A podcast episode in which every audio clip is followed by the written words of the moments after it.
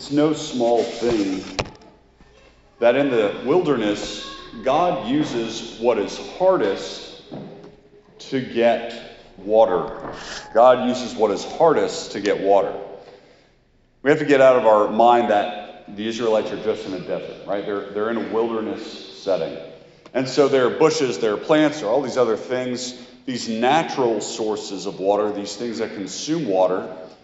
But God instead goes, tells Moses to go to a rock, what is hardest, and strike this. And from this hard rock, water will flow. And so in the New Testament, when God, in the person of Jesus Christ, will go to a woman hard of heart, one could say a heart of rock or a heart of stone, and from there draw living water, strike the rock so that the waters of eternal life will spring forth.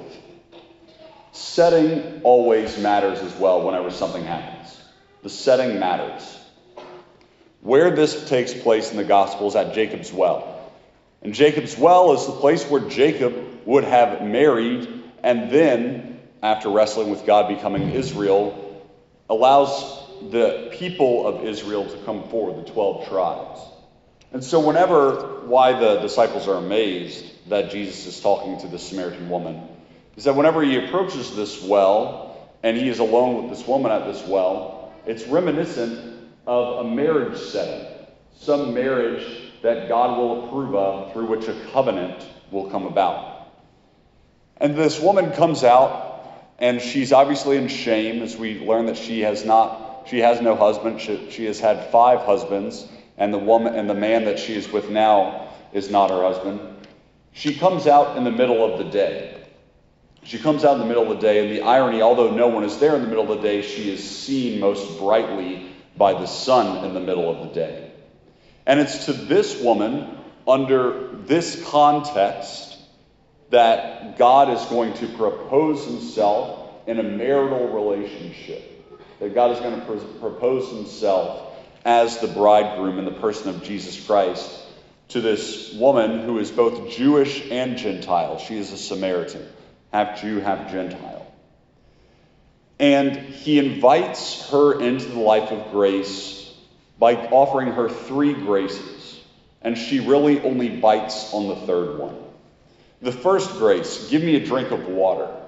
She, he invites this woman into serving him, into the service of God. In the same way in which God invited the Israelites out into the wilderness from Egypt so that they may serve him or so that they may worship him. And to this, the woman kind of scoffs and says, Sir, you don't even have your own bucket of water. The idea of worship, the idea of serving God is absurd at this point. And so then Jesus goes deeper. And he says, Whoever drinks the water I will give will have eternal life. He invites her into salvation. And to this she becomes curious and says, Sir, give me this water. And we know that the Israelites, too, whenever they're being saved, when they go to the land of Canaan, they're curious, but not all make it, including Moses. Not all make it, but at least curiosity is something that is starting to, to happen within the soul. But then, third grace, and the grace that she shares with her other Samaritans when she goes back into the town, is the grace of knowledge that Jesus knows who this woman is. I know that you have no husband. I know that you have had five husbands and that the man that you're with now is not your husband. And it's to this comment that the heart of stone, that whenever Christ has struck her heart, has struck, it, has struck the rock, that eternal life begins to spring forth. That true faith begins to spring forth. We know this is the case because in the second reading we heard about St. Paul saying that for a good person one could have courage to die, but God died for us while we were still his enemies. God goes to the well to propose to offer himself as bridegroom to the soul, looks at the woman squarely and sees her sinfulness, sees her shame, and still offers her the gift of eternal life. And for this, it goes off for the woman. For this, she knows, yes, This is the one who is the Savior of the world. Because this is the one who can save me from my shame. This is the one who can save me from my shame. For this reason, we know that He is the Savior of the world. He has told me everything about myself. God died for us. God offered us Himself as bridegroom, not while we were justified, but while we were His enemies. While we were His enemies. Lent is an amazing time to expose hiddenness and shame. Because through our practice of penance, if it is good penance, then we expose our weaknesses and our hidden loves. Although, pretty much, if you ask anybody, everybody else knows our weaknesses. Like the Samaritan woman, like we go out in the middle of the day thinking, okay, I'm not going to see anybody. But being under the sun, pretty much everyone knows our weaknesses. It's that we don't know our own weaknesses. And God certainly, the Samaritan woman certainly knows that God knows her weaknesses. I mean, she is a believer, if not one of the people of the house of Israel. She is somewhat of a believer. She knows that God knows her weaknesses. She knows that God knows her sins. But it's in the act of revealing that to Jesus and of Jesus revealing that to her that she is brought to believe in Jesus Christ, that she is brought to living faith that she doesn't in shame go to fill her bucket of water again and again. And so, the way that this is obviously obtained, we know that God knows our weaknesses. We know that other people probably know our weaknesses. But the encounter of confessing our sins happens obviously in the sacrament of confession.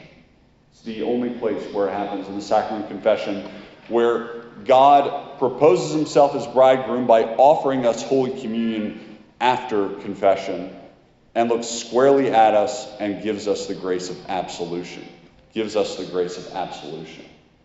And the real effect of a worthy confession, a confession of which we've revealed our shame, is not that we go about and we go right back to the well. We go back to hidden lives where we hide things from others and we kind of live this little double life even if it's of the smallest consequence, if it's still a life of shame, something that we're hiding, what we do is like the Samaritan woman, is that rather than going back to the well, she of her own will goes back into the town where everybody knows her business. Everybody knows that she's had five husbands, and now she's on she's on her sixth, who's not her husband. Everybody knows that, but she decides to go out and reveal herself.